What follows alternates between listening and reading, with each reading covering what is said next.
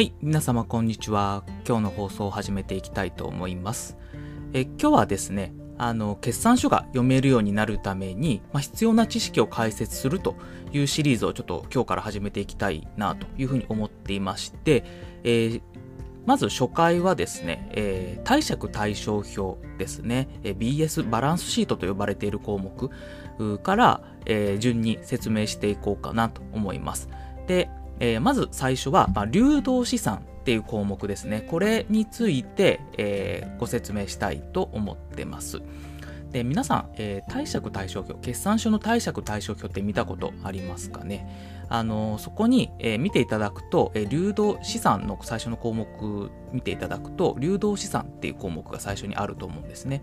で、この流動資産って何？っていう話をまずしようと思います。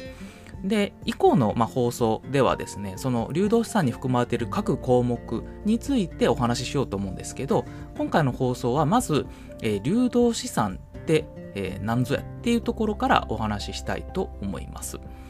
で、えー資産っていう項目なんですけど、まあ、資産っていうのは何かっていうと、まあ、将来お金が入ってくる可能性のあるもの、またはそのお金自身なんですね。えで、項目としては例えば現金だとか、え棚卸資産だとか固定資産だとか、まあ、そういうものがこう当てはまっていくんですけれども、まあ、その資産の区分けとして、え流動資産っていうのと固定資産っていう2つの、え区分けがあるんですね。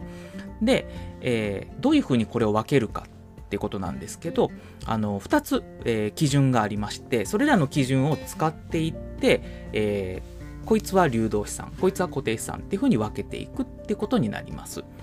で、その2つのルールっていうのが何かって言いますと、1つ目が、えー正常営業循環基準。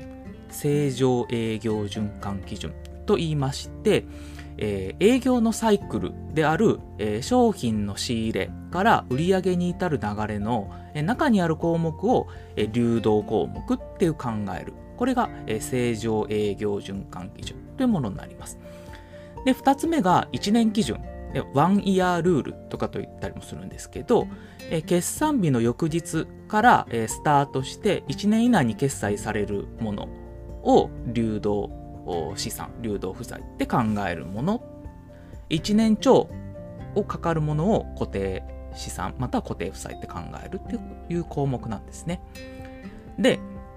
実務上なんですけども、あのこの2つの基準どうやってこう使い分けるかっていうことなんですけど、まず、えー正常営業循環基準を適用して、えー営業サイクルにある資産と、まあ、そうじゃない資産とに分けますと。で、その営業サイクルにない資産をさらに1年基準で分けて、えー流動資産と固定資産に分けるっていう形になります。なので、えー流動資産の中には、え2つの項目が、えー含まれるということで、1つ目が営業サイクルにある資産ということで、まあ、例として言うと、売掛金だとか、えー棚卸資産が含まれますと。で、2つ目が、えー営業サイクルに、えーない資産なんだけれども、え1年以内に決算されるというもので、例えば、えー仮払い金だとか、前払い費用だとか、まあ、そういう項目が入っていきますということです。で、今後の、まあ、放送では、その、えー流動資産ですね、の中の、まあ、代表的な項目を、えー説明させていただいて、えー流動資産に含まれている項目っていうのが何かっていうことをご説明させていただければと思います。え今回の放送では、え流動資産っていうのは、その営業をする、営業のサイクルの中に入っている資産っていうのと、まあ、1年以内に決算されるもの、こういうのが入ってくるんだよっていうことでご理解いただければと思います。はい。ということで、まあ、今回の放送では流動資産というところについてご説明をさせていただきました。どうも聞いていただきましてありがとうございました。